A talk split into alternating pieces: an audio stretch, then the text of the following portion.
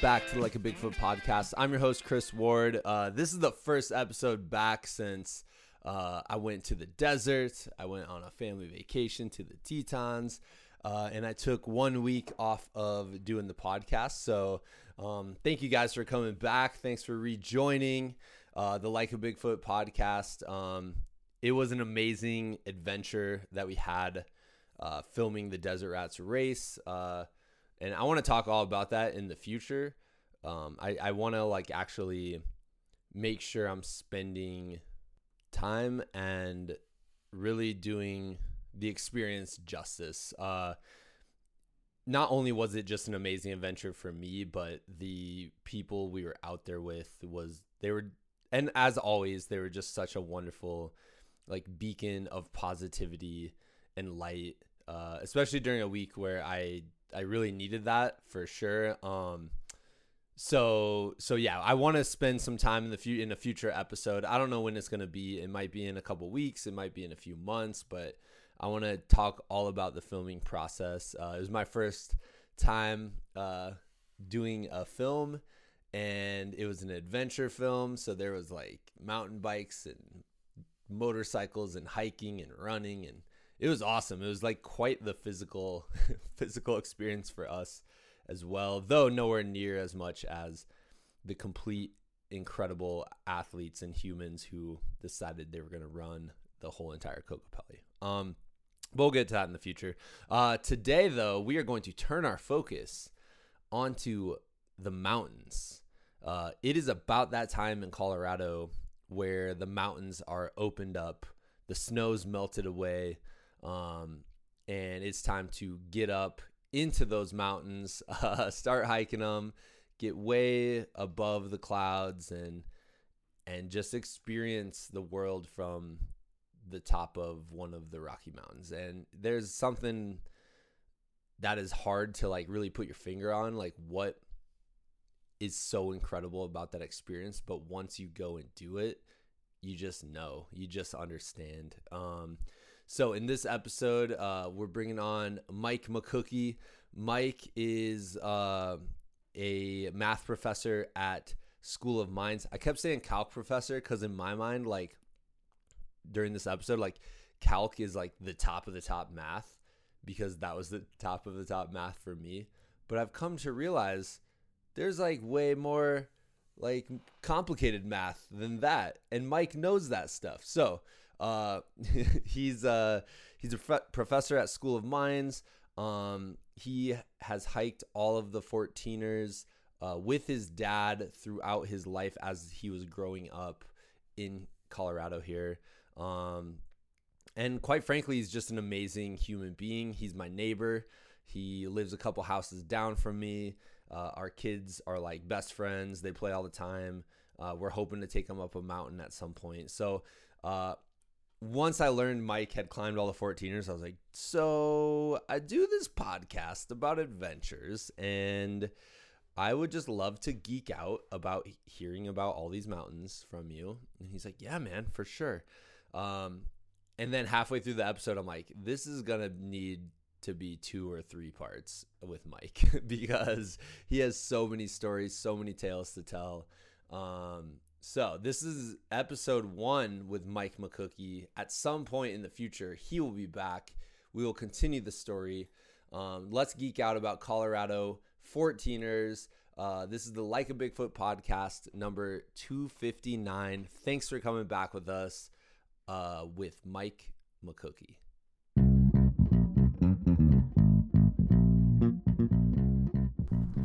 All right, ladies and gents, uh, I'm very excited this week. Uh, one, because I'm just here with one of the best neighbors in the world, um, Mike McCookie, uh, which also, by the way, man, like one of the best last names we've had on the podcast.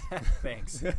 um, but I also have to say, man, like I just I love talking about 14ers, and it's about that time of year where all the mountains are gonna melt the snow and open up, and hopefully, like we're both which I guess we'll get into. We're both parents now. Like our kids, we've escaped from our kids into my backyard right now. um, but so I know like climbing mountains is like a full day commitment that we don't get as much time for anymore. Right. But hopefully one this summer. Right. Well, hopefully more than one. Hopefully more than we'll, one. We'll shoot for more than that. no, thanks for thanks for inviting me. It's uh, it's been a pleasure being your neighbor, and Yeah. I'm excited to chat with you about 14ers. Yeah, man. Well, and I'm laughing. I'm like, we just sat around and talked for like an hour before this, anyways. right, right, and we'll probably sit around for an hour after. Yeah, and now we're in my backyard where it's like raining, uh, like cotton, Cotton. and pollen Yeah. down. So we'll probably like sneeze a bunch. So Okay. yeah, Yeah. that's that's fair enough, right? Yeah. Yeah. It's all Yeah. good. It's June. Yeah, man. Well, so I invited you on because you know we're talking, and you've climbed every 14er. Every 14er in Colorado. That's right. Right, because there's a couple in California and uh, one in Washington. Yeah, yeah. And then Alaska has higher ones. So Countless, yeah, probably. Forget that. So um, every 14er in Colorado. Nice, Yep. man. And the cool part is, well, we'll get into the story and all that, and I want to hear all the ups and downs, like Mm-hmm. literally. but uh, but yeah, man. Like I, the cool part is you're like a rare sighting of a native Coloradoan. Ooh, not native. Sorry, I have been here since I was 10 years old, but I was not born in Colorado. That's right. You've told me that. It's okay.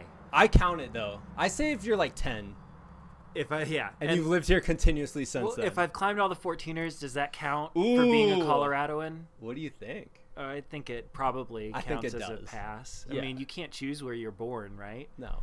Yeah. There's like if you climbed all the 14ers, if you've like hiked or biked the Colorado Trail, Yeah. I feel like those you automatically get your card. Okay, I have my Colorado card. Yeah, at the end of the 14er they give it to you. They're like, dude, okay, I I don't have my Colorado card, so Well, You've hiked 14ers. I have, but not all of them. You have to do all of them oh, to get the on. Colorado card.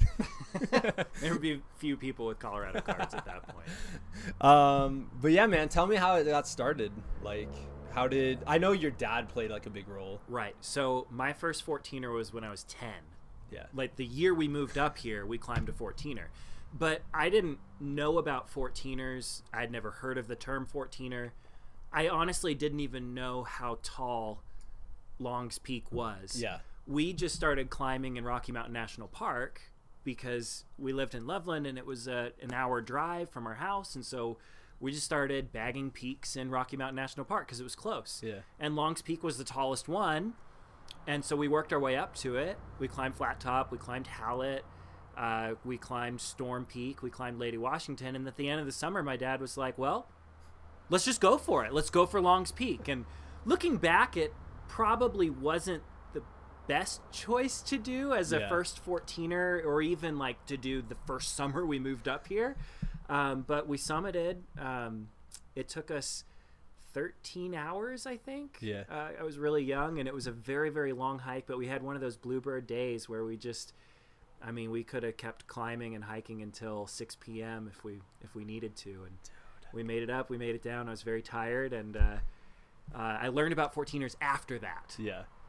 Yeah. Dude, what did your dad play? Like, was there any tricks of the trade that you learned from your dad? Because, like, hiking with kids, I mean, you see it now probably, just like I do. It's like we go out and I'm like, we could go three miles today, or we could go 50 feet. It just Right. depends. I like have no expectations anytime we hike. Right. Well, this wasn't our first time hiking, even Yeah. that year. Like Yeah. we had moved up from Texas, yeah. uh, but we'd gone hiking in Texas before. Texas does have mountains. That's what I was going to ask. It dude. does. Yep. Um, so the year before, we had actually climbed Guadalupe Peak, Okay. which is the highest point in Texas. In the national park? There? Uh, Isn't there a Guadalupe National Park? I don't know. Is it a national know. park? I'm not sure. They might have just made it. Probably. Yeah. Um, but it's. I think it's nine thousand feet tall. Okay. But it's That's a three legit. it's a 3000 foot Yeah. elevation gain hike so it's legitimately just as hard in terms of elevation gain and mileage as some Most of the easier 14ers Yeah. so we had gone hiking before and um, you know working up to it but my dad would always do jelly bean breaks and snack breaks for me so you know we'd go when's the next jelly bean break and and so we'd take all the jelly beans and i'd have my favorite colors that i'd have to get out and so the trick i think was trying to get me to take fewer and fewer jelly bean breaks Uh huh. um, as I got older, and then um, you know I just started actually developing a joy for hiking. Yeah. After climbing Guadalupe Peak, I was like, wow, that was the highest mountain in Texas. what other highest mountains in states can I climb? Yeah. Um, so then, you know, working up to it, and um, I think it was the second year that we lived here, we climbed Mount Elbert, which was the highest mountain in Colorado. Yeah. And that just got me excited. By then, I learned what a 14er was, and I was like, well, let's climb them all. My dad said, well, maybe most of them. Yeah. But there were some hard ones that we just didn't think we had the skills to do at that point. Yeah. Uh, so Was your dad like was he a big time hiker or like an outdoorsy guy? Like Yeah. what was that like? Like what were you like? You know, our kids are 6 and 7 right now. Like what what Right. were you like at 6 or like as a kid? Were you always outside with him or what? so every summer we would always go on a family trip Okay. to a national park somewhere Yeah. and usually a different one and we just camp for a week and hike Yeah. like that's just what we did as Yeah. a family and that and I, I learned later in life that uh, it was my dad's idea and my mom was like okay well you have to set everything up and you have to take care of the kids and you have to make sure like i want this to be fun and i'm not going to deal with all of that mess so if you deal with it then i'm good and, Yeah. and so my dad you know did all that Which dude was it like this for you? Like I remember tents back in the day. uh-huh Like this was my memory camping. Dude, maybe it was just like the kid like not having a conception of time or whatever. but I remember tents it felt like it took like an hour for my parents to set up the tent. right I'm like, were tents that complicated? They must have been, maybe. I don't know. I think they're definitely easier to set up nowadays, but I remember every time we'd go camping, I would just say, "Okay, I'm going to ignore my dad for a while cuz he's going to get frustrated." And so in an hour, I'll be back and he'll be okay. so I would always just uh, play with my sister for the first hour that Yeah. we got somewhere. Dude, I just I'm flashing back to we went camping in Leadville last year and I was that I was Yep. totally like Yep, that's just me now. I have to Uh-huh. get everything out of the car. Ugh. And Right. like you don't get to sit in that once you finally sit in the camping chair, you're like, oh, I can You can finally relax, relax. right. But until then, it's like, Well, and then you see the storm clouds rolling in, and you're like, I've got to get this tent set up, or else it's going to be wet. and I don't want to sleep in a wet tent. yeah, Uh, yeah, no, I, now I'm the anxious one trying to get everything set up. yeah. And your kids are just like, at least my kids, they're just like walking around trying to help, but they're always in the thing that I'm trying to get. like, you know what I mean? Right, I'm right. Because guys they want to play immediately. Yeah. right. I'm like, can't you guys play with like literally anything else except the one thing I'm getting? but anyways, that's awesome. So he was like pretty outdoorsy and liked. Yeah. that. Yeah, no, he he grew up with two other brothers, Okay. and so they would go backpacking together and camping together Yeah. and hiking together um, in the mountains of Pennsylvania. So, Oh. Yep. So when uh, when he found that he had an opportunity to change jobs, he said, "Well, I'm moving to Colorado Yeah. because that's where the real mountains are." Yeah. And so, uh, Yeah. yeah, What do you say about Pennsylvania backpacking? I just hear like I've been up there a few times hiking, and I always hear like the part of the Appalachian Trail there is like super rocky and jagged, and it's like hard to actually hike through. But I don't know. yeah. I I mean, I haven't asked him too much about it, but Yeah. just beautiful forests Yeah. and uh, Yeah. not as open views as we get here. is not but i fe- always felt like in virginia like you earned it Yeah. you know like i could go hike up north table and within you know a quarter mile you have a great view already it's an amazing Yeah. view, but you and, hardly worked. and in Yeah. virginia it's like you hiked six miles through like the Yeah. tunnel the Yeah. green tunnel which is pretty in its own way right? but then you all of a sudden get out and you see the view and you're like where am i like this is wild so i always Yeah. i always like that about the east but yeah. but yeah man No, so good memories. yeah. So you go up longs and like I mean, it's not what is one of the most dangerous ones just because it's accessible. Yeah, right? I, I think more people climb that one than maybe any other. Yeah. It might be the most climbed, but I think it's also the most deadly. Most, I think it has the most deaths. because it's like the most climbed and it's either like right in the middle of like hardest or sketchiest or a little even towards the harder or sketchier. Like it's not the scariest one. right. I'd rank it like 15th hardest or Yeah. something like that. Yeah. Oh yeah, you're I got a guy here who's done all of them. yeah, I'd probably put it somewhere around there on the list. so there's the parts that's like the narrows and the Right. ending the which I haven't been up. I it still haunts me to this day. But I've already I've told the story on here a bunch. But we bunch of college kids. I made it to the key, pa- a little past the keyhole and got Mhm. altitude sickness. Right. Slash scared. Yeah. I'm Well, being honest with myself these days. Hey, it's all right. well, I, I don't want to make you feel bad. When I was 10,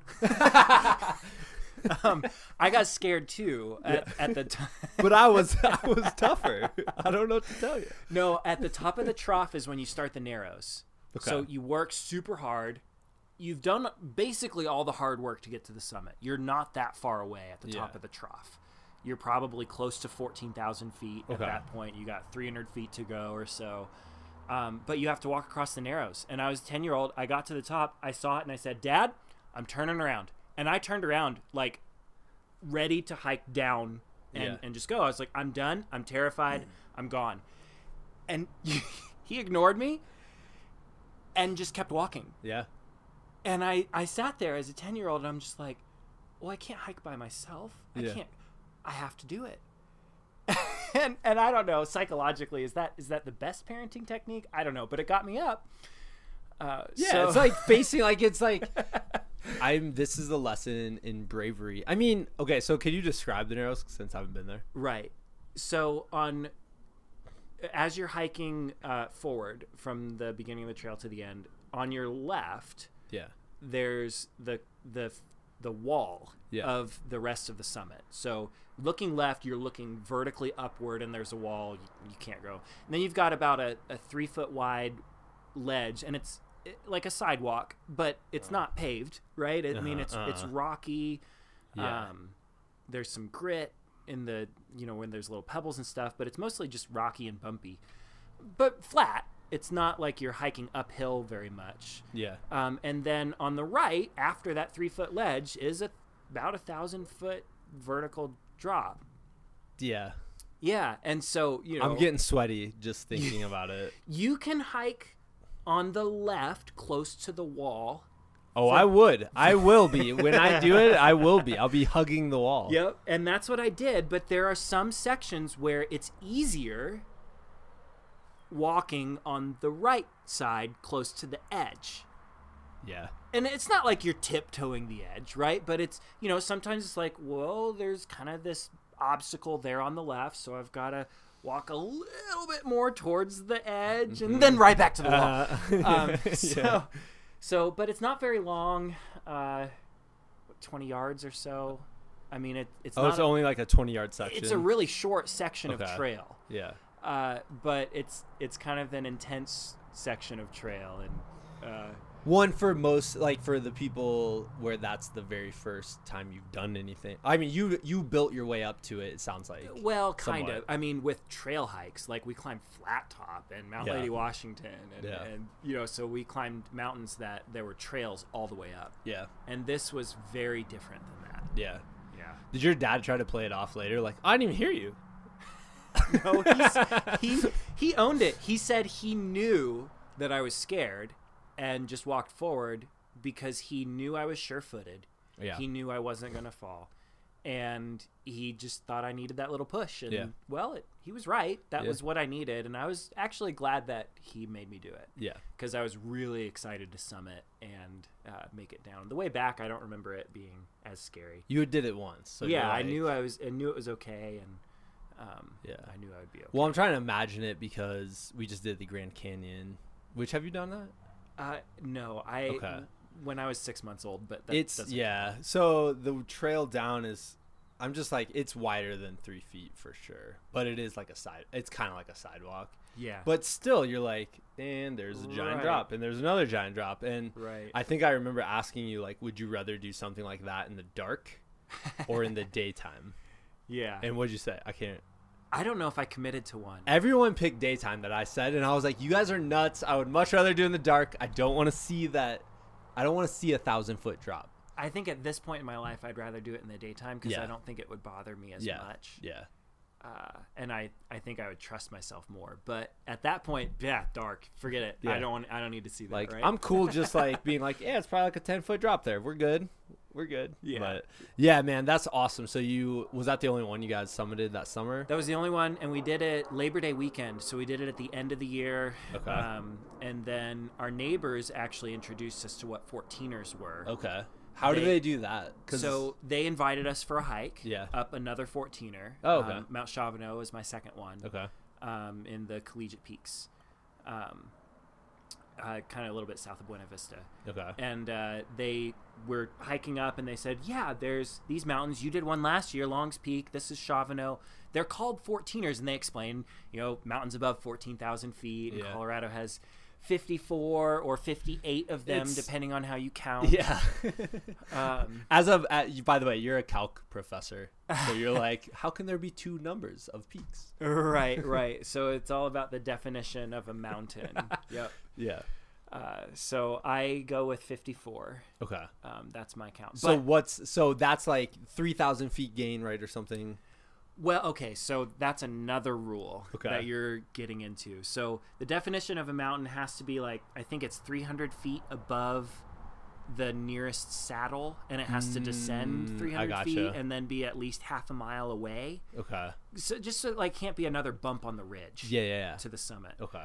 Um, Like you think like Mount Massive, if you've seen it, it has all those little bumps. are there four the different middle's- mountains or is yeah. it one? Yeah, yeah. Okay. And some people count North Massive as Oh, a really? separate I didn't know 14er. that. I think, and those people go up to like 60. Yeah, those some. people are crazy. Well, sure, yeah. I, mean, I don't know. Like, to calm me, down. To me, that looks like one mountain, and I haven't climbed North Massive, so so I'm Yeah, gonna so go. it doesn't count. It doesn't count. yeah, but All right, we'll do we'll do that this summer. We'll just go up massive and north massive, yeah. just so you can count it. Okay, that's fine. I, I've actually kind of wanted to do that just to make sure I cross off everyone's list.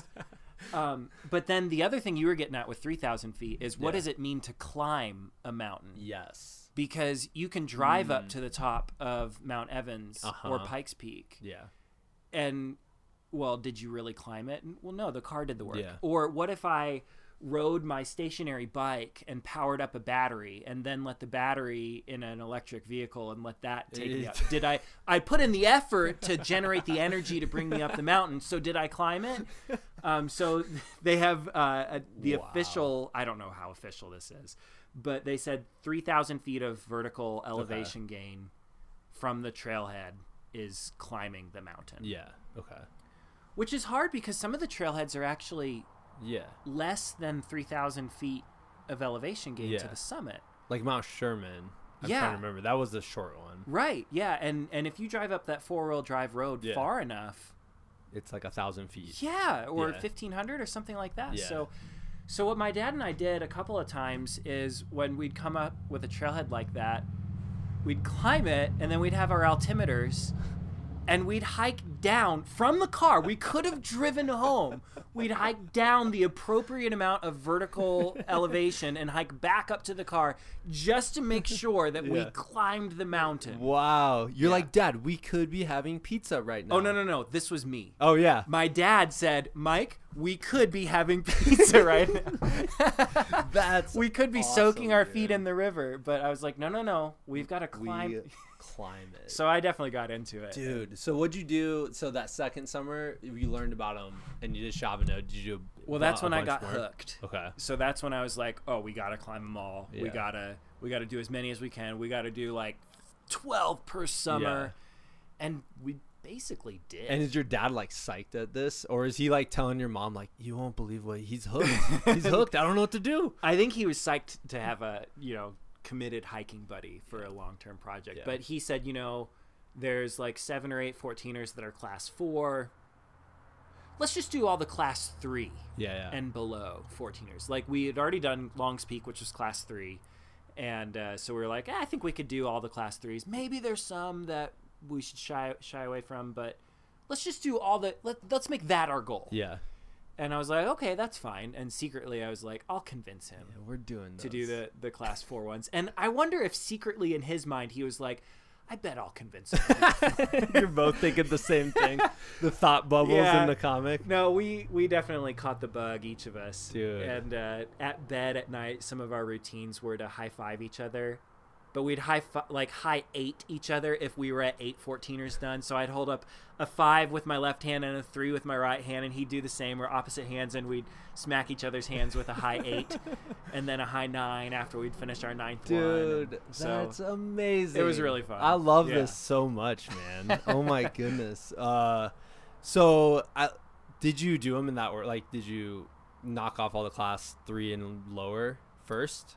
So, our neighbors, for the most part, yes. Okay. And our neighbors were also on the 14er. Oh, so they were with you know, too. So they they were further along than Okay. we were uh, when we started, and so I can't remember what year it was, but I think the third or fourth year. I, I can look it up real quick. I've got my journal. out. Yeah. Oh, yeah. Mike has his, and it's awesome because he has photos. You have two photos from each mountain, Right. and one, it seems like one is the mountain. One is the picture of the mountain, And one then is the you. next is me on the side. and summit. your dad, and you look exactly like your son looks, which is wild to me. like it's so funny, but um, but yeah, is there any in that time? Like any that really stand out as like memorable. I mean, they're all memorable in their own ways, which is what one thing I love about 14ers is it doesn't like you're gonna have an, an adventure and a story and you're gonna learn something about yourself like while you're climbing and it's different lessons every time it seems and you're like oh i didn't expect to learn that today Hmm. um but is there any during those first ones that like a story like really stands out to you like i remember blank Yeah, no, that's good. Okay, you've asked me two questions now that I haven't responded to yet. So Oh. the first one, back, the, it was the fourth year that we climbed a, a class four 14 Ooh, with our okay. neighbors. Boom. Um, so i'm looking it to was try my, to see which one. It was my 24th 14er, Mount Wilson. Oh, dude Was, was class four. okay Yeah, and so that and it terrified me again. And so then we went back to class two and class three. I gotta that. hear about Mount Wilson. Yeah. and I'm gonna tell you why. We've, I've interviewed like two or three people who have done all of them. Yeah, They all have Mount Wilson stories. Every single That's one. interesting. It's you know I've asked my friend Calvin, uh, and this guy Will early on. I'm like, what's the sketchiest moment you've got into? And both Hmm. of them said Mount Wilson, Okay, and the same spot. I think interesting. in Well, my mind it's the same spot, and I'm like, It whoa. probably is. So yeah, w- tell me about Mount Wilson a little bit. Okay, now I'm backlogged again with your questions. Sorry. I get excited. it's okay. um, so Mount Wilson um, is mostly class one and two. Like Yeah. it's trail and then just like kind of just easy scrambling across big rocks along mostly Karen Pass, all the way up till you're about 50 feet away from the summit, Okay. and then it's class four. So like you can get up very very close to the top without that much like technical skill. It's just the last 50 feet to the summit is class 4. And it's kind of like a knife ridge like and what I mean by a knife ridge is like where you're going across something and there's a drop off on both sides. Like Yes. like the edge of a knife. Yeah. Um, and uh, we went with our neighbors. We got up there, and I did the same thing. I said, "Nope, I can't do this. I'm turning around, um, and I'm going home." And my neighbors like, "Okay, well." so my neighbors were so funny because they were like, "You know, um, Michael." They, they call me. I went by Michael at that age. You know, Michael. Um, the mountain's going to be here next year. Like, it's okay to turn around. And I was like, okay. I think I'm gonna turn around. Oh, but you're so close! And I'm like, what are you trying to tell me? Should I go or not? Um, so they they went up, and um, one of my neighbors, actually, he was very experienced and very comfortable with heights. And so what he did is he found a stable position on the edge, like literally, probably his heels were dangling off the edge on one side, and he braced himself up against the rock to create kind of like a tunnel for Okay. me to walk through with the you know wall of rock on one side and his body on the other Wow. and to make me feel more comfortable so that I could summit. Yeah. And so and and I did. I summited and the whole time I'm on the top like I don't know, you can see my picture. Like I kind of have a smile on Yeah, your face. smile's like, eh, It, it's like a I gotta go back down. I mean, it's a real small summit, and you know the very next thing you have to do is go right back across that knife ridge. and I don't think I relaxed until I was on the other side of it. Yeah. Um, but that probably leads me to your your previous question of like what memorable stories or moments or lessons. I I mean, I I did things that I didn't think I could do. Yeah. I mean, even the first one, Long's Peak, like uh, I got to the narrows, and I'm like, nope, I'm done. I'm I'm turning around. And then my dad just pushed me forward. And then on Mount Wilson, right, like I, I'm turning around. Oh, but you're so close. You can do this. Yeah. And and I learned that I could do things that I didn't think that I could do. And those are both individual mountains, but then I mean climbing all the 14ers seems like an overwhelming accomplishment, but 8 years later we did it. Yeah. I I don't know when I ever thought, "Oh, I really can do this." But it was probably not until I had done 30 or so that I was like, "Oh, I think I really can do this." Yeah. Um, so like setting goals and doing things that you think you can't do, I, I, I think that that's a really valuable life lesson. It is, man. Yeah. I love the mountains just teach you those lessons. They Yeah. really do. And I also just love the idea of you see your goal. Like you see it. Like you Yeah. drive by it and then you see your accomplishments Right. afterwards. right. Like you drive now you drive by every mountain as you're driving through various parts of Colorado and you're right. like that one's this peak. accomplishment this. Yeah. right. accomplishment you know but also like if you're training for something or like you know you set a goal to climb one you see it Mm-hmm. and you're like that's the goal and you know sometimes you don't get to that goal right away but you're like that's where it is someday i'll be up there and i, was, I just love that man and Yeah. just like you said like the whole like take it one step at a time Right. eventually you get there do things you're scared of Yeah, I mean, it was eight year. Like how how many times do we set ten year goals for ourselves? I, I think that would be a good habit to be in. it probably would Yeah. yeah yeah, and then have a checklist somehow of, like, right. how of- can you make of- uh, steps along yeah. the way to make it happen? Yeah. That's a good point, man. Dude, I love that. So, any other like I want to get into the the sketchy scarier ones, but Okay. But I do feel like I mean, I'm like they're all hard, honestly, in their own ways. I don't think there's an easy fourteen. yeah, you're going up 14,000 feet. It's hard. Right. And even the quote unquote easy ones, I'm like, they're they're difficult. Your feet are destroyed by the end, you know, because you're just stepping on rocks the whole time. yep. Like, is there any from those quote unquote like easier ones that you did towards the beginning, like that kind of stand out to you? Oh, I could tell you a story. I could flip through this About book every and tell you one. stories about every single one. so I'll, I'll tell you. A We always can do part two of the podcast if we run out of That's time. fine you know what. I mean? Okay. Yep, I love talking about it. So I'll tell you an early one. Um, Mount Bierstadt, which Yep. is a very common 14er for people to do who are inexperienced. It's super close to Denver. The trailhead's already above treeline. Uh, it's one of the easier. Yeah. I'm I'm doing air quotes. Quote unquote. Um, easier 14ers. Uh, we climbed it November 20th, 1999. So think about that for a minute. November 20th. That's almost Dec- December. Ooh, yeah. And so that's like basically winter, Yeah. but it was one of those really unusual years where it just hadn't snowed very much at all. Uh, so, but it was freezing cold. It had been a long time since I had done any previous hiking. The previous one we'd done was back in August that year. So it had been a few months Yeah. since we had done one. And I got altitude sick, something fierce. And I remember the only thing I ate on that hike was two peppermint patties, the candy. Yeah. That's not that's not a good diet. It's not, but But that was all I could like the thought of putting food in my mouth was Yeah. just like appalling to me and I remember uh, just feeling sick Yeah. the whole time. And so I always thought of Bierstadt as like one of the hardest 14ers because of that experience. And it's funny because my, my wife moved up, um, she moved up in 2009. And the, the week after she moved up from Texas, she's also from Texas originally. The week after she moved up, she climbed a 14er with her brother. the week after. The week after, and it was Bierstadt, and she said it was miserable. She got altitude sickness. It was so hard for her, and to this day, she's like, "What's the hardest 14er?" Bierstadt, and we both know it's not. She's done about 20 of the 14ers, um, so.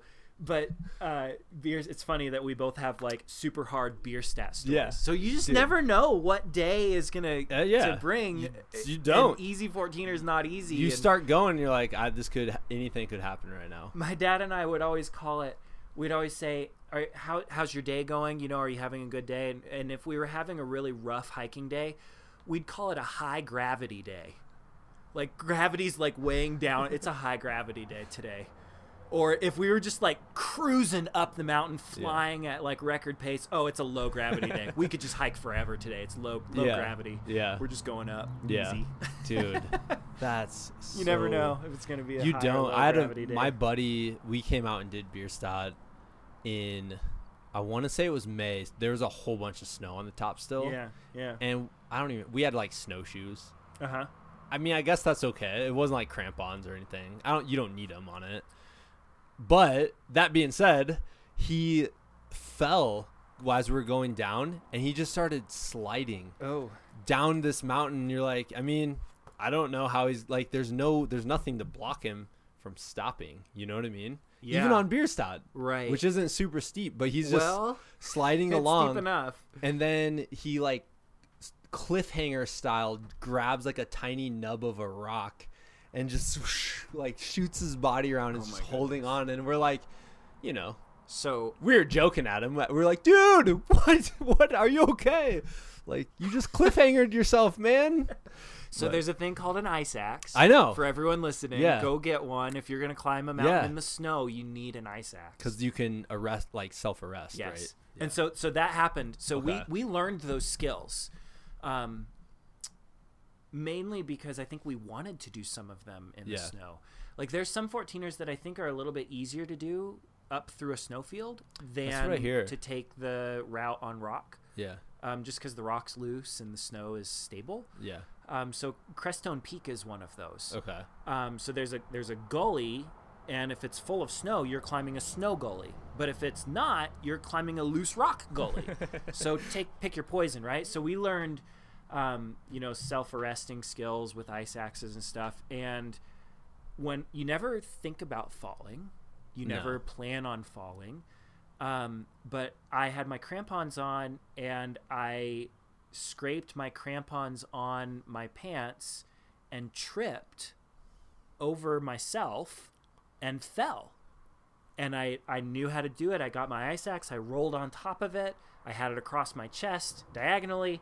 And I dug the head into the snow and I stopped right away. yeah And I, I remember looking at my dad. I was like, thank goodness I have this ice axe here. I would have fallen the whole way down. yeah Um, yeah. So yeah, you you have to have that skill, Yeah. and you have to pra- like we practiced. We'd go up to a snowfield that had a big runoff, yeah and we'd purposefully like lay down and start sliding, and then stop, yeah um, just so that we'd we'd be ready in case it happened. And it, it happened where I needed to use that skill, yeah and I remember being thankful. Um, because I don't, I don't know. I mean, I'm what- gonna order an ice Yeah. axe right now, just because I also kind of want one. Yeah. Well, if you need to borrow cool. mine, and they're just cool. Did you feel like an action star when you did that? Because it did feel pretty cool. I was kind of glad that I fell a little bit. I, there was- saved my life. Yeah. Yeah, just- I'm cool. yeah. That's awesome, dude. Um, so you get to the harder ones. Are you like a teenager at this point? Yeah. So, um,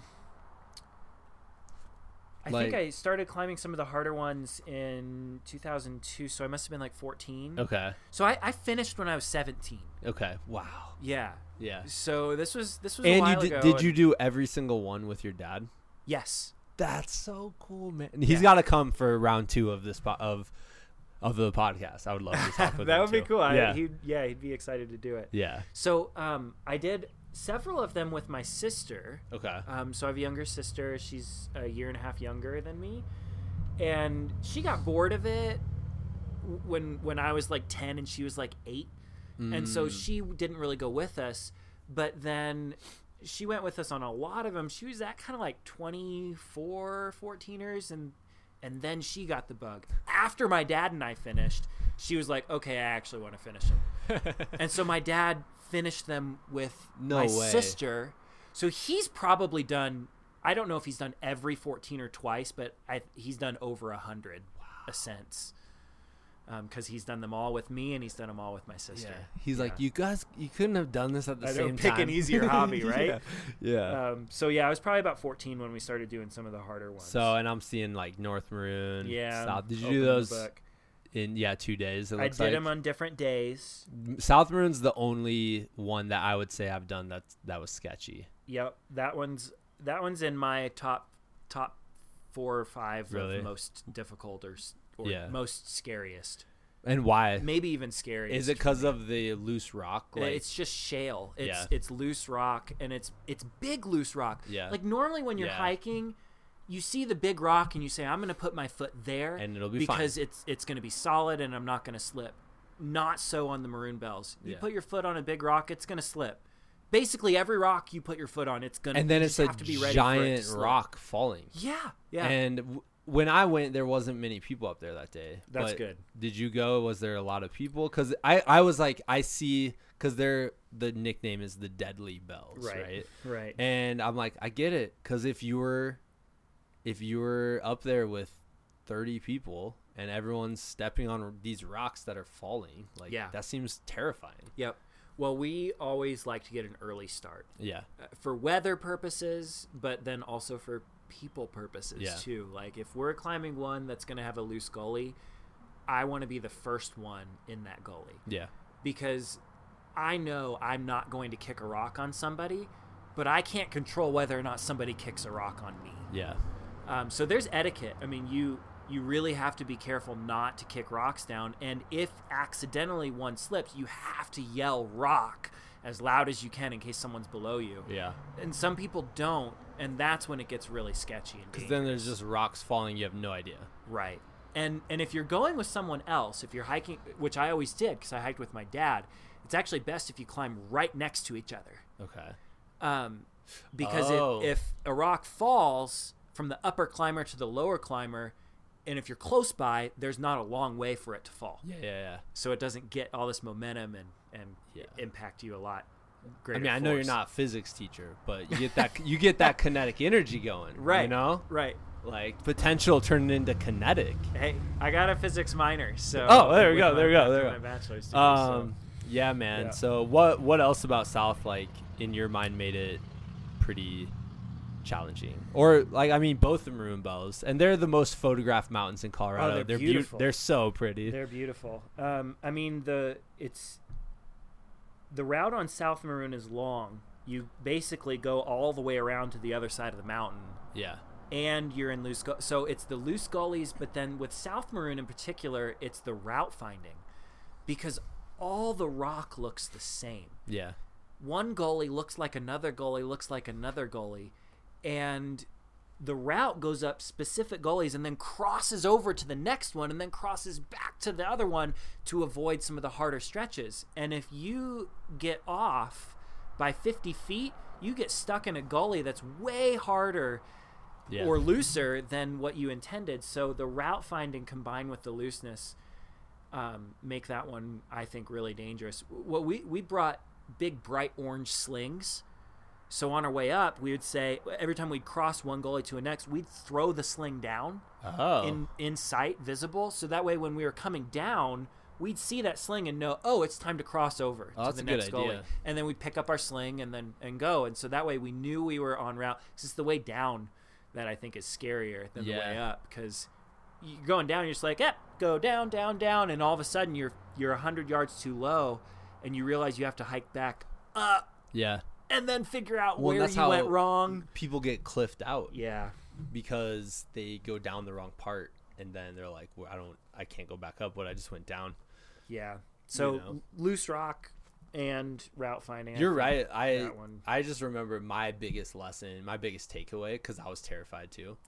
yeah. Uh, my biggest takeaway was, it's just this life analogy where I'm like, if I looked even like ten feet in front of me, I was like, where are you supposed to go? right. You can't go anywhere. yeah. But then if I looked at like my feet, then I was like, oh, I- okay, I step here, and I was like, my buddy was in front of me, so I was kind of following him. I'm like, oh, if you can break it down into like these little steps and figure it out, Yeah. and something that seems like impossible. Absolutely. Isn't if you just look at what's you need to do next, Well, basically. yeah, if you at the trailhead, Maroon Lake, Yeah. that iconic picture, you Yeah. know, that that everyone sees Yeah. of the maroon bells, you look at it and you say, "What? What? How?" That nuh-uh. And then if you point out that the route is actually in view on North Maroon. Oh, is it really? Yeah, I you can see the route here. So I'll, I'll show you a picture. Yeah. There's North Maroon. The route is up that gully and then up that it ridge. looks and then- impossible. I don't like. You look at it and you're like, nope, can't Yeah. do it. That's There's n- impossible. there's no way I'm doing. but then when you get on it, you're like, oh, Yeah. okay. But yeah, you, you're right. You can't look too far yeah. ahead. yeah. I think the pictures on them, like I'm looking at your South Maroon one, I'm like, Yeah. that's an awesome picture because the other Oh, mountain's yeah. right behind you, and they're basically Right. the same height. Yeah. You know, they're like almost exactly yeah, the same. they're same very height. close. And Uh-huh. so it's just it's just really yeah, it's really cool. What about uh like Pyramid Peak? The other the if you go out there that same Oh, so you did them all like in a we took a trip. So yeah, June 25th, Pyramid. June 27th, North Maroon. June 29th, Maroon. Yeah. So we we So you did Pyramid first. we did Pyramid first, and then took a day all off. of them scary, right? okay, by this point we were fairly experienced, so I actually was not scared on I wasn't that scared on any of them. Now Maroon Peak I just recognized this is a very Like dangerous mountain. Oh, gotcha. and so that's why I say it's like one of my like I'm nervous to go back there because I'm just like, hey, you really Yeah. you got to know what you're doing. Yeah. And uh, you got to be sure footed. But so I, I don't know if I was scared like I was on Long's Peak when I was a 10 year old. Yeah. Um, but I I was Or when I was a reverent. 21 year old. Sure, yeah. I was like Slash reverent now. of the mountain. I knew that it was dangerous and I knew I had to be careful. Yeah, yeah, yeah. Um, no, that makes sense. I don't think I was that scared. What uh what would be like your top scary ones? Have you did you do any of the traverses? Cuz the traverses to me, I've looked at videos and you know, that's where you're going from one. I mean, yeah, north and south have a traverse. and I was like, there's no even for me and I know it's probably pretty easy, but the Uh. sawtooth between Evans and Bierstadt, I'm like, there's I looked at it when I was up on Bierstadt. I'm like, no. I'm not messing with this today. I'm sure I could do it. Yeah. That, Oh, yeah. There, there's a picture. So I did that. um, I did the Sawtooth Ridge. And it's not that bad, right? no. Um, it's, But- it's not. Yeah. Some of I mean some of the 14ers are definitely harder than the Sawtooth Ridge. Yeah, yeah. Okay. Easy. Yeah, yeah, Easy. okay. Easily harder. Um, that one's a really fun traverse. Yeah. Um, I really. I would enjoyed do one. that one. Yeah. Yeah.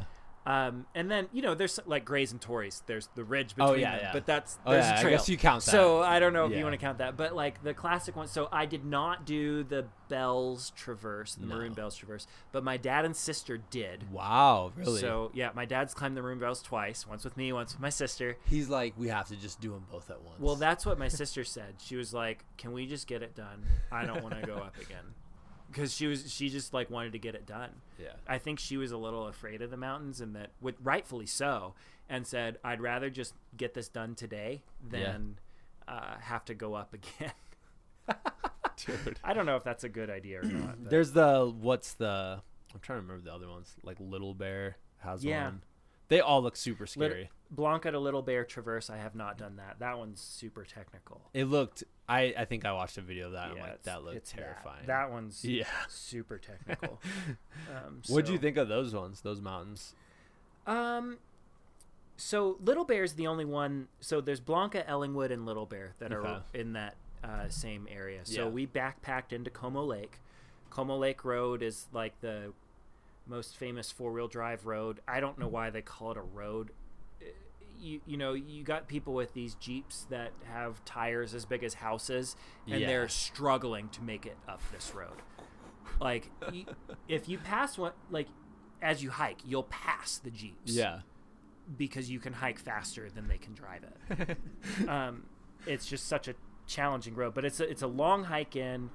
Um, Blanca and, and Ellingwood are just nice hikes Yeah. up to the top. Little Bear has that hourglass gully where the bottom of the gully it funnels down to a really narrow um, entry point and then it opens up into a, a fan Okay. like like an hourglass shape just the upper half of an hourglass shape Yeah, yeah.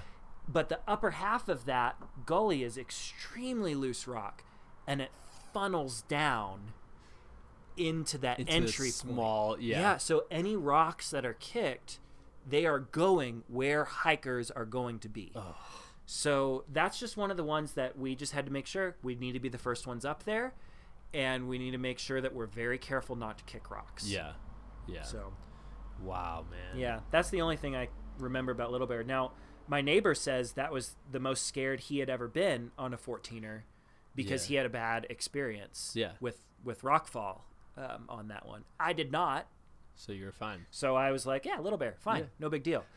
Did you have any experiences with weather and stuff? Because that's what always freaks me out. And you know, here's the crazy thing: is, for example, we hiked up Mount Elbert, and as you're going up, you're like, I mean, I know there's supposed to be a storm moving in, but you can't see it because the mountain's in front of you.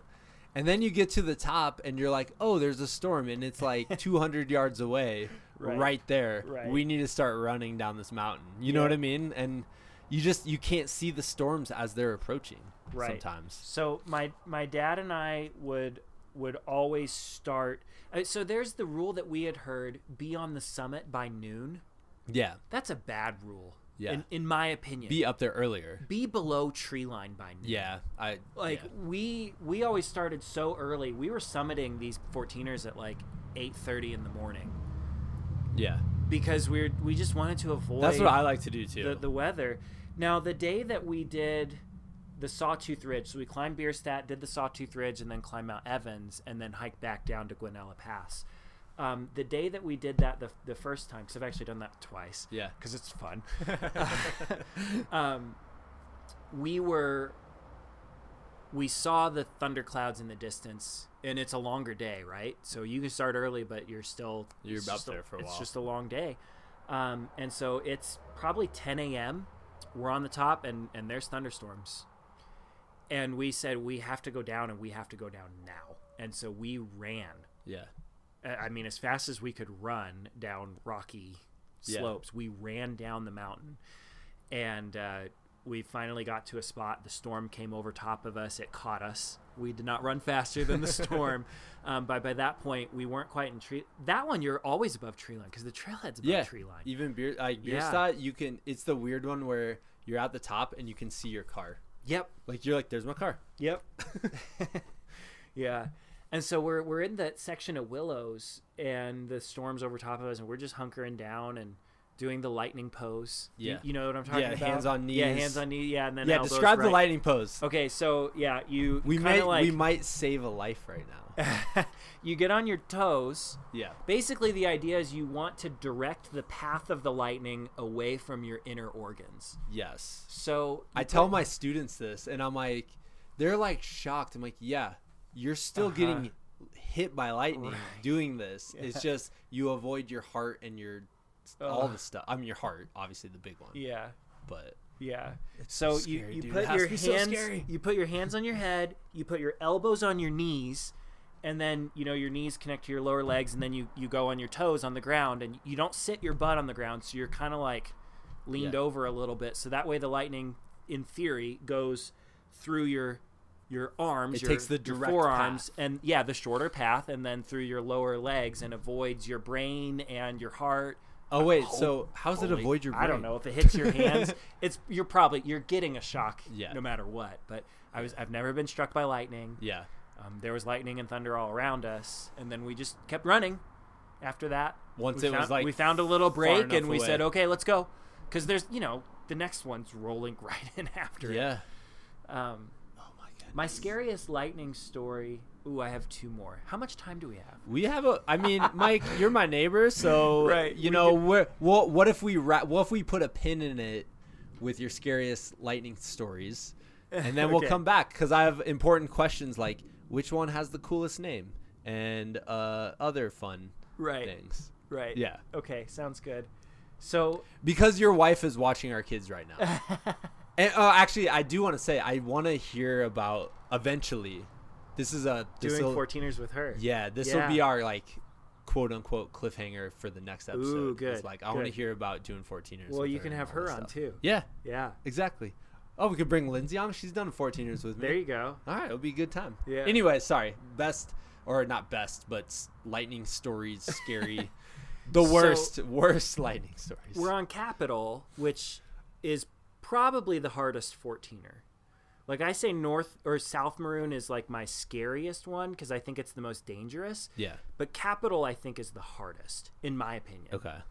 Um, it's like an eight mile backpack just to get to the lake, Oh. and then you start the climb. And there's a knife ridge on it, and there's loose rock, there's route finding. A lot of people have died on it the last few years, unfortunately. Yeah, um, it's uh, really fun mountain.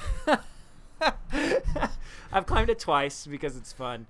Um, but uh, the first time, My buddy told me, my buddy Calvin said the thing about the knife ridge, because he's like, Yeah. you look at it. That's the one you look at as someone who hasn't done them, and you see the video or the pictures, and you just start sweating. And he did that before he came out and hiked them, you know. But he was like, by the time I was on Capitol, I was used. I wasn't as nervous with the drops anymore or the exposure. yeah, you can't make Capitol your first 14er. I know someone who has. I know someone, Damon. Or Okay. yeah, if he's if he's listening, he made Capitol his first 14er, dude. Interesting choice. I mean, he didn't know any better, I don't think. but anyway, so but my buddy Calvin says the rock there is like really.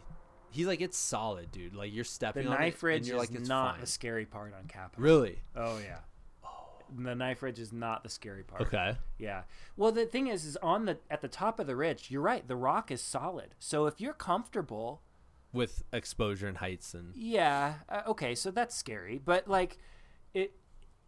I'm not worried about grabbing onto a rock and shimming my way across it and navigating it. Yeah, I know there's a drop off there, and if I fall, I'm not going to survive. yeah. Um, actually, we took a rope, and so we um, belayed and and went across so that if we fell, we wouldn't die. We just get really hurt.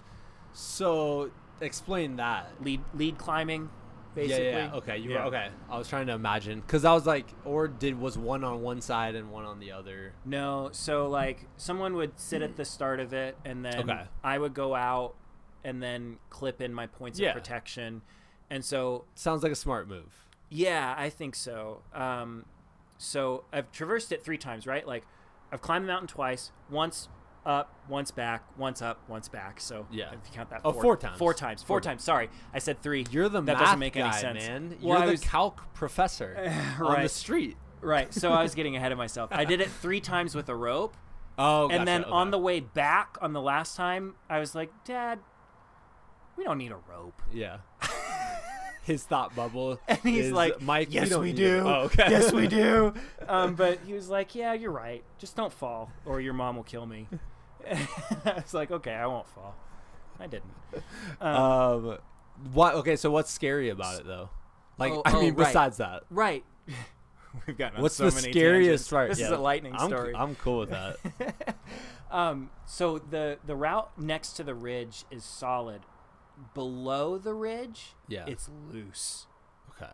So some of the guidebooks, the guidebook that we read actually said, "Hey, if you want an easier hike, go below the ridge." And and I agree. It's it's easier navigating and walking in the sense that it's like you're not doing class 4 scrambling, but it's loose rock. I would much prefer class 4 scrambling with solid rock than class 2 plus 3, you know, sc- Yeah. scrambling with rock that's just gonna like run out under your feet. Yeah. Um, so that was the scary part for me was the all the loose rock lower than the ridge. So my advice is stick as close to the ridge as you can Yeah. um, because it's it's just more solid. Dude, that's crazy. That's general advice. Follow the route. Um, you can't stay on the ridge the whole time. I just want to make sure no one's like taking me too literally there. Yeah. Yeah. Um, Yeah. but yeah, I, No, I, I, I also my advice: do capitol after you've done a bunch of yeah. the other Oh, ones. yeah, yeah. Like then you're you would know what kind of what to expect. Like it's it's the build up to it. You build up your comfort level. What was the lightning part though? Capitol was my 36th Okay. 14er and we had ice axes on it because there was a couple of snowfields that you had to traverse, and um, it actually started snowing on the top. Huh. Uh, August eighteenth, it started snowing on the top, and uh, my dad didn't tell me this until I was down because he noticed that I was a little nervous on Capitol as well. Um, but our ice axes were buzzing because of the Yeah. electrical storm. um, now, I never heard thunder that day. I never saw lightning. We were never struck. But my dad said, yeah, our, our axes were buzzing a little bit. and I was like, oh, thanks for telling me that after we were down. Because Yeah. I think I would have freaked out Yeah. if. Uh, I would have we much rather there. known after. That's another Yeah. thing. Like yeah. go in the dark. You can't see the edge. I just don't want to know stuff. I guess is Right. what we're learning here, Right. dude. Yeah. That's crazy, man. What was the other lightning story? Well, the other lightning story actually is not on a 14er. Okay, Um, uh, we climbed the Grand Teton in Wyoming, which is a 13er, it looks cool though. but way harder than any of the 14ers in Colorado. Um, so we got up and we started our summit day. It's a backpack. You you set up and you camp at base camp, and then we started hiking on summit day at 3 a.m.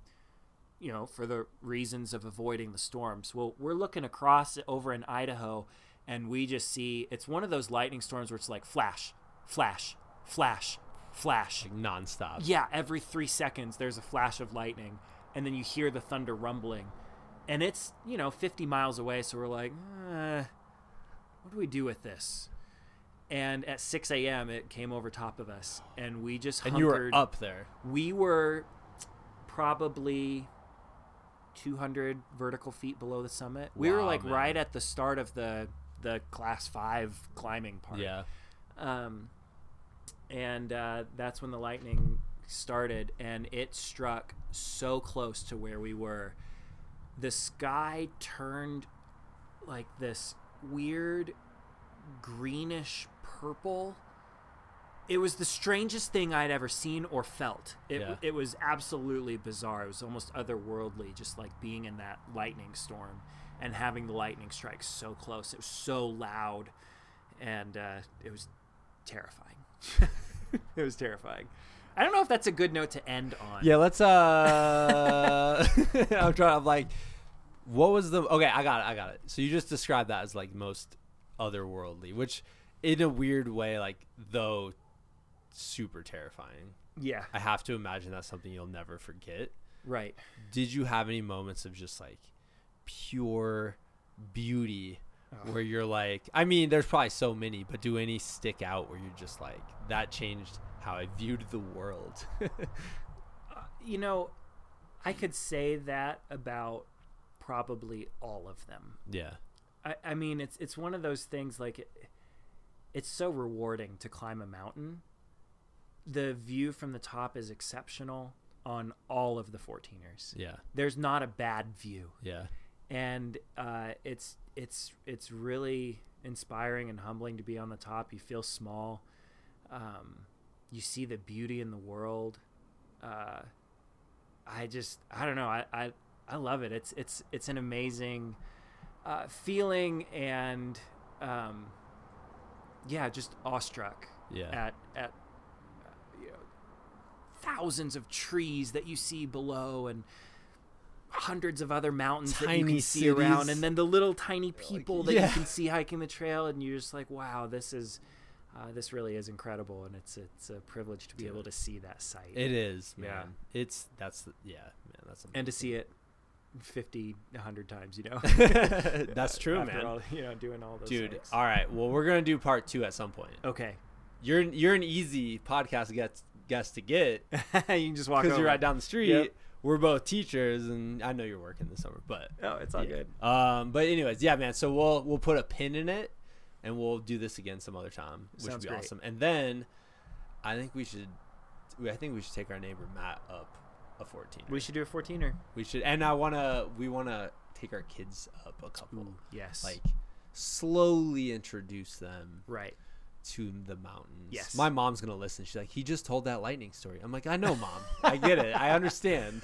we gotta so what my dad did and we would watch the weather the week before Yeah. and like we climbed longs peak the first day because there was a 0% chance of rain that day. Yeah. I mean, it was one of those days where, like I said, you could have hiked until 7, 6, 7 p.m. and, Yeah. and it would have been okay. We just got to find those days Yeah. to go with our kids. Still start early, Yeah. but just, you know, Thank go you. with, yeah. Thank you for making my mom feel better. Safety, safety is, yep, definitely a priority. It is so. for sure. But yeah, man. Yep. All right, sweet. We'll put a pin in this and then uh yeah, man, we'll get back to you. Sounds great. Thanks, Chris. Yeah.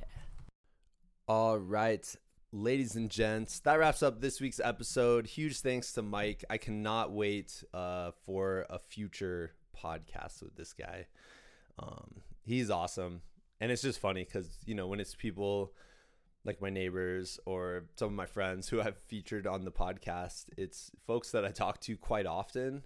Um, but then doing it in this setting where you're sitting down, there's microphones, you're like really intentional about what you're talking about. In this case, you know, climbing mountains in Colorado. It just brings about a deeper discussion, you know, like no one's looking at their phones. You know, you're really like I'm like trying to be super focused on just the listening aspect.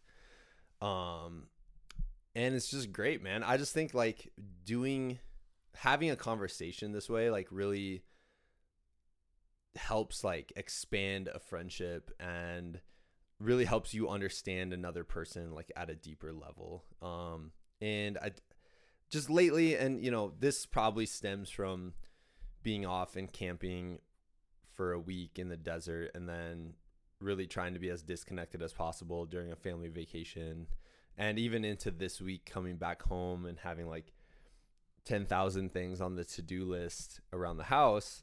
Um I've just been trying to use less and less technology. Uh I think I think like a phone is great in many ways. Like it allows you to do many many things. It can be an amazing tool. Like I I mean obviously this podcast most people are probably listening to this on their phone.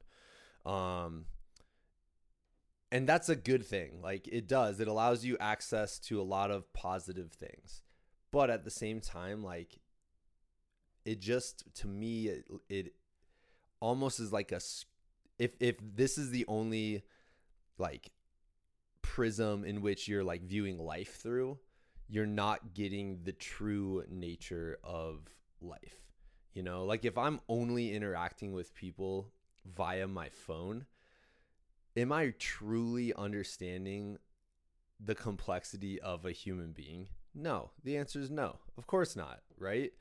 And I just think as technology use has increased and increased, and especially for me over the last year, um, it's just really important to also spend those times away from it or really trying to like intentionally use it to achieve something, right? Like instead of just like mindlessly scrolling through my phone while my kids are talking to me, for an example, um, you have to understand like intentionally, like, oh, this is the time that this goes away and I pay attention to real human beings. Um, and it's just for me, like, I need that reminder quite often. And a week spent in the wilderness, um, out on the Kokopelli, which it seems like for the last four years, like that's really been the time I've done this. Um, and I'm hoping to do it much more in different settings as well, like different adventures. Um, but a week away from your technology, your con- your quote unquote connection through like a phone or through an email or something like that, it's just refreshing. Like I left Desert Rats feeling so refreshed. Um, and I think it was one because it was an adventure. Two, it was because you know like it was something I'd worked for for over a year, um, and it went really really well in that aspect. But I think mostly I felt refreshed because I was like actually like throughout the day like having real face to face interactions with with all these amazing people and I've just I learned to really respect them like not only as athletes like I was blown away by some of it I'll just tell you that right off the bat there was a day where it was like 114 degrees my buddy Chris's car read 116. So I don't know. Maybe cars aren't that accurate, but it was nuts. It felt like, I, I mean, we'll get into it, but but watching them go through that and imagining running 38 miles in that is bananas. Um, but I think I also just gained respect for him, like for like just how awesome humans can be when every like they're stripped away of everything else, right? Like this race, you know, you're out there, you're a runner. You're a person trying to achieve this and you're surrounded with other people trying to achieve this. So a person's career um and really like a person's identity outside of the race like at that point doesn't matter. And then as the race goes on, you get to know people more, you start learning more and more about them. But it's funny because it's really like not until like day three or four where people are like, what do you do again?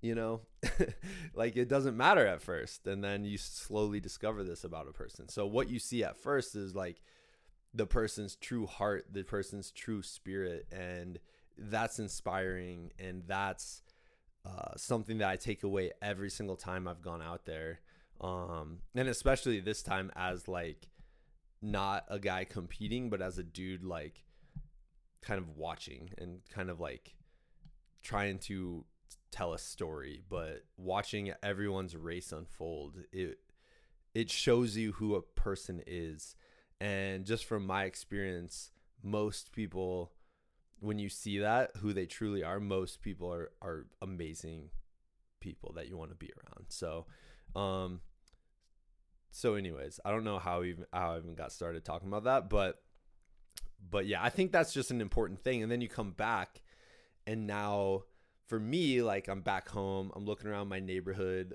I love my neighbors so much. Like Mike would tell you, we just have the best, closest neighborhood. Like, and we've become closer over the last year and a half when everyone was kind of like stuck together. These were my only social interactions like from the driveway talking to people every day for a while it was like you're the only people that i'm seeing um, and they're awesome so kind of a similar experience and i just think if it, you can look for that in people like you can go have positive intentions look for that in everyone you meet and i think most of the time you're gonna find it you're gonna find positivity you're gonna find light you're gonna find joy um, to tie it in to like an adventure thing, I guess. When you go hike a 14er, um, there are times there are 14ers where there's like a billion people and some people get really negative about that, right? Like they're like, "Oh my gosh, there's so many people." Like it's like there's one right by Denver called Mount Bierstadt, and I've seen it online where people like, "You climbed Bierstadt, you were like in a waiting line, man." I don't I don't know why that's their voice in my when I read Facebook comments, that's the voice that I hear. Um, but they're like super negative about it, and I'm like, yeah, yeah, you could choose to be negative about that. I get it. Like, you know, you at times like I want the solitude, the solid, like the solitude experience in the wilderness. Like I totally get that. Um, but there's also something to be said about like, hey, like I know there's a bunch of people on this mountain but they're all people who love doing this or at least trying it for the first time. And they're out there trying to achieve the same exact thing that you're trying to achieve. And if you look at it that way you're like whoa like these are just really cool interesting people that i want to get to know. And uh, i've done it many times like as you're hiking a 14er because you know spoiler alert some of us have to like take 50 steps and then put our hands on our knees and try to like gasp for air. and so while you're doing that, you end up passing people and then they end up passing you and they, you like leapfrog each other up the mountain and you know, if you're open to the experience, you can get to know that person and you can be like, "Yeah, what's your story? Why are you out here? What are you like trying to f- discover through climbing this mountain?" Um, and if you ask those questions and you're open to it and you're interested, like you're probably gonna have a really positive interaction. So I don't know. I guess, and we'll talk more in the future um, when I talk about desert rats. But the very first night of the race, my friend Chris and I learned um, that a coworker of ours was uh, was shot and killed, and it was it it was really devastating. Um, it still is. It still feels super fresh, and it will feel super fresh when we go back to school. Um, and it just got me.